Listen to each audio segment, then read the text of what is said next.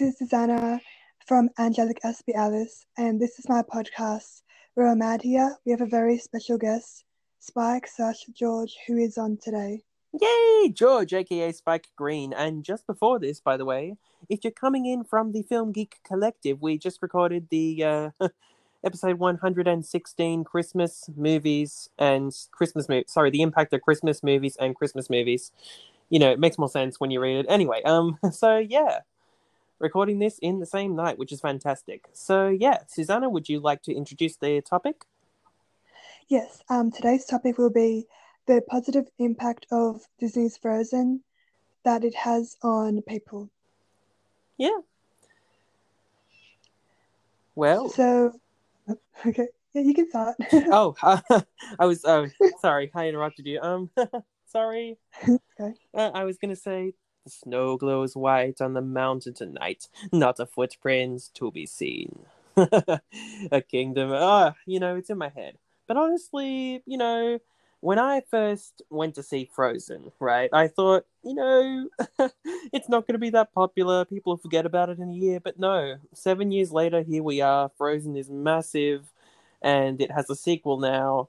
And, you know, I think that uh, it would be very beneficial for the generation of children who were just growing up with it, you know? Mm, I agree. And it's very big, but it's not big in a bad way. And I didn't think the first movie came out in 2013, but it has because I didn't watch it straight away. I hmm. watched it like last year, but um, it's very good. Like especially the first movie, but even the second movie is very good. Yeah, I actually personally prefer the mm. second movie without spoiling anything. Um, oh, that's interesting. But uh, yeah, I think the second movie has a better story personally, but I'm not going to say any more, of course, because I don't want to spoil anything for people. Um, so if we're talking about so, will there be spoilers for the first movie on this one, though?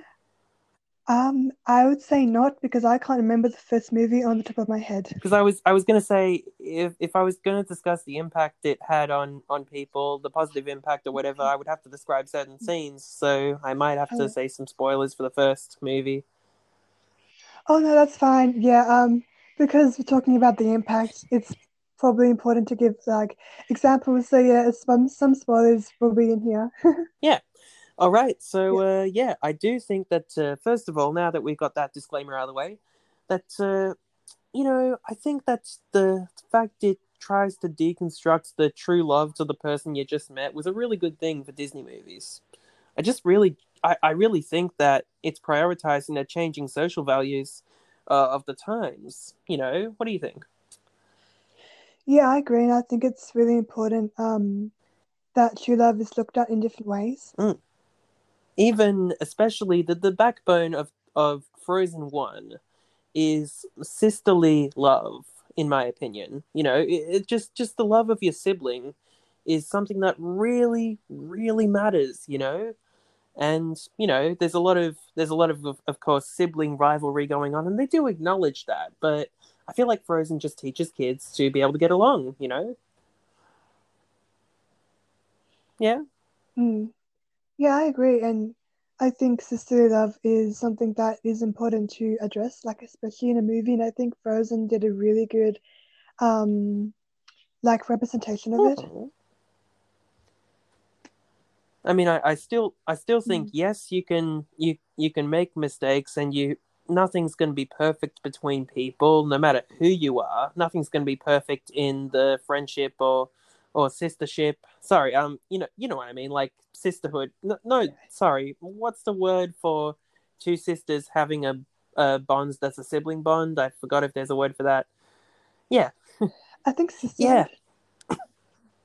Mm-hmm. So yes, uh, what what are some points you would like to bring up about the impact of Frozen and how it positively impacts kids? Um, so I feel like, cause I saw the musical recently, I feel like there is a theme of going after what you want and going after your dreams, which is something really hmm, important. Mm, true. I mean, getting rid of getting rid of uh, the other people's prejudices in your mind, especially with uh, Let It Go uh, that was a fantastic thing. I, I think it truly did win best original song for great reason. You know, like I thought I thought the first movie was honestly I thought it was okay, you know, and I, I thought probably the best part of that whole thing was Let It Go, even though many parents would get it stuck in their heads later. Mm. Yeah, I, I feel like a similar way. I really like the song. Um, I don't have a preference for which movie was my favorite. I kind of like them both. Mhm. Yeah. I still feel like though that uh, you know, in terms of movie censorship ratings, they have really just you know the the categories aren't what they used to be. Back in the day, this movie would be a G rating, no question. But for some reason, it's PG just because. Oh, what? Suddenly, kids can't handle perilous situations anymore without parental guidance. Wait, is it Yeah, I mean, look, plenty of G-rated Disney films have had probably worse in them. That's just my take, though. Oh my goodness, I didn't know it was PG. I Yeah, I know, G. right? I mean, usually I think the Hmm. Australian censorship board gets it right, and even in America, it should have been rated G. You know, like uh, if you remember some stuff out of Beauty and the Beast and that sort of thing, that was rated G, and that could still be quite scary. You know, Yeah, exactly. Hmm. Yeah, I feel like um with Frozen 2, um that it might be considered PG or G. I don't even uh, know the PG rating for is. Do you both of what the them, but uh, we said we wouldn't go into Frozen Two spoilers, so we got to be careful around that. Yeah, that, that's okay. Um, so with Frozen, the original, um, I feel like another um theme that we could talk about was um kind of trying things that maybe seem scary and like, you know, putting yourself in unfamiliar Mhm. situations. Hmm. So do you have any thoughts about that? I have, you know, it, it is always, it, it is somewhat scary, somewhat nerve wracking to put yourself in an unfamiliar situation. However, I reckon that, uh, I reckon that once you, in a lot of cases, once you try it, you decide whether or not you like it, and you're like, hey, I've done this before now, and I know what it's like. And, you know, in the case of you liking it, you're like, you know, why did I ever doubt myself earlier? Why did I not just you know i know i had i know i had that fear but why didn't i just do this earlier? Like you know if someone's Mhm. if someone's afraid of heights and they're trying to get get over that fear and they're going into that build i think it's the Eureka Skydeck. I've been in there once actually and i went to the highest floor. Like i think i'm only ever afraid of heights slightly when i look up at really tall buildings. I have no issue being at a height or anything but I was in this I was hmm. in this room that was literally what 20 stories up and completely made of glass. Just clear glass, you know. And it was like being surrounded you, you know 20 stories below you was the ground. You were it felt like you were in midair and it felt exhilarating when I finally got there, you know. You had that sense of trepidation before, but it feels exhilarating, you know? Yeah, that's really good. Hmm. Must have been scary though, because I wouldn't be Mhm. able to do that. the glass was really secure, but even then I was thinking, oh, is it going to shatter below me? but it, it is really strong glass. Mm. Wow. yeah, I can't remember if it was Sydney or Melbourne that was in, but uh, yeah, if you, if anyone, if anyone's listening internationally and they ever come to Australia, please try that out. If you uh, want to try to conquer a fear of heights, I highly recommend it. Mm. So, um, were you like at a really high yeah, height? I, I just said I was. I swear it would have been at least twenty stories up. Oh, Mm. okay. Yeah, that's I was watching. really I was actually. I know this is a bit off topic, but going on heights, I was actually watching this uh, this uh, documentary episode thing that was like people sneaking into these locations, like literally climbing buildings without harnesses or something like that, or or going on edges and uh, stuff like that. You know, like. Uh,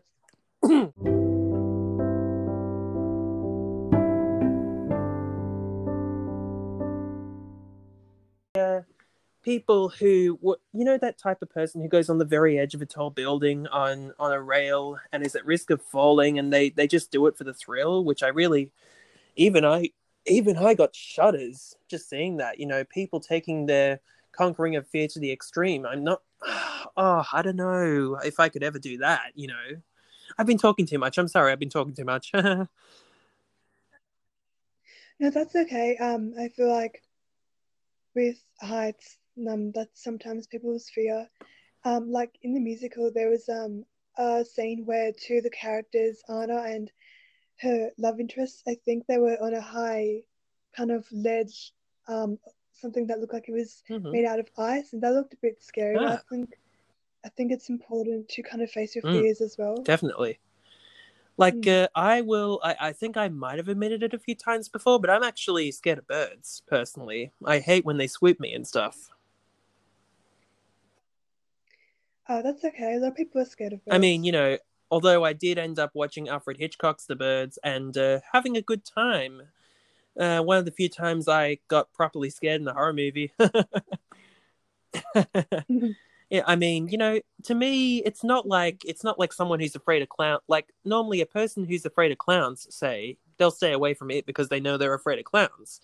If I were afraid of clowns, I would, uh, you know, I'd be like, good, a horror movie that can actually scare me, and I, I would try to vicariously live through my fear in a way. Like I know not everyone would do that, but I probably would. You know. Hmm.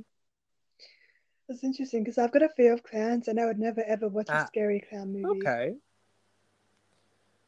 I mean, I, I've never, I've never quite got why people are scared of clowns, but I, you know, people probably don't get why people are scared of birds either. But it's okay. Sometimes fears are just unexplainable, and that's okay. I respect, I respect that anyone can fear anything. I respect that, you know. Yeah, I, I, I respect that too. Um, so back onto the Sorry, I got way distracted with heights and clowns and stuff.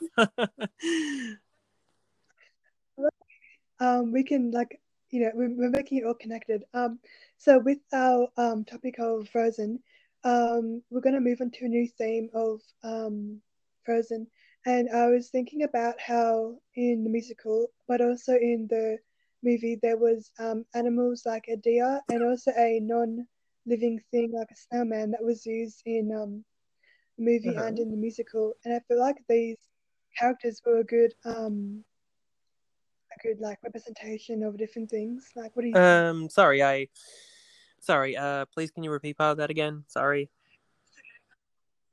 It's okay. Um, so there was a reindeer and a snowman that was used in Frozen, and like, do you think that having a snowman or having a deer can be good in terms of like teaching children? Well, yeah, I think children, you know, I, I think children like sidekicks. Some people find Olaf annoying, for example, the snowman, but I personally found him tolerable, unlike uh, Jar Jar Binks in Star Wars.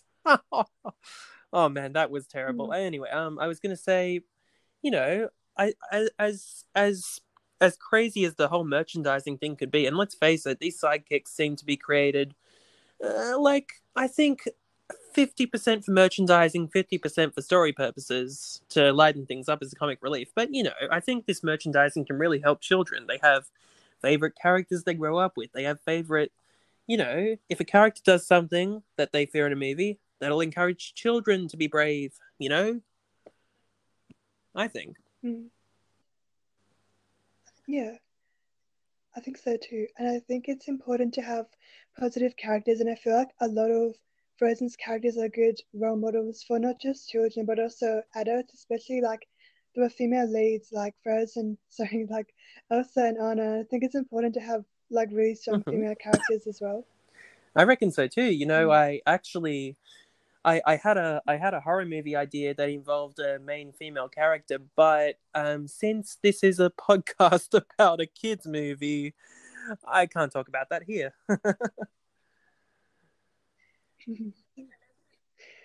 Possibly, okay, although I'd be. If I was recording for an episode, I had to be really careful not to spoil the thing because I would plan to release it eventually theatrically. Mm.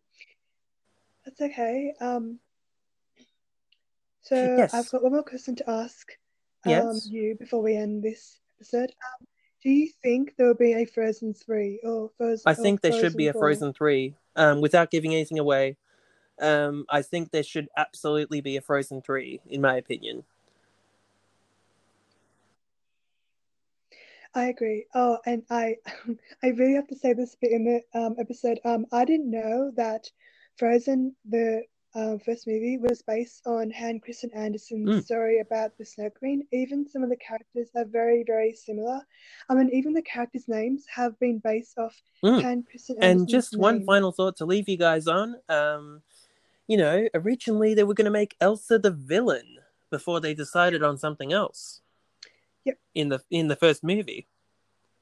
Crazy, huh? Mm. That's so crazy. I heard that So too. yeah.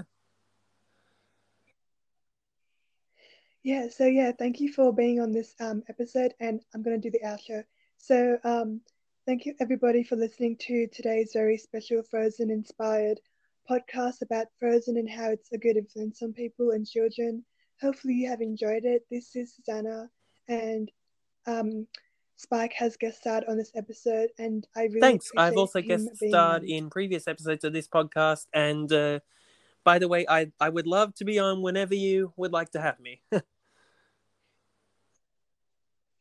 Yeah, thank you. Um, so um, that's a wrap, and thank you for appearing on this episode. All right. Okay, thanks. Bye. Bye, everybody.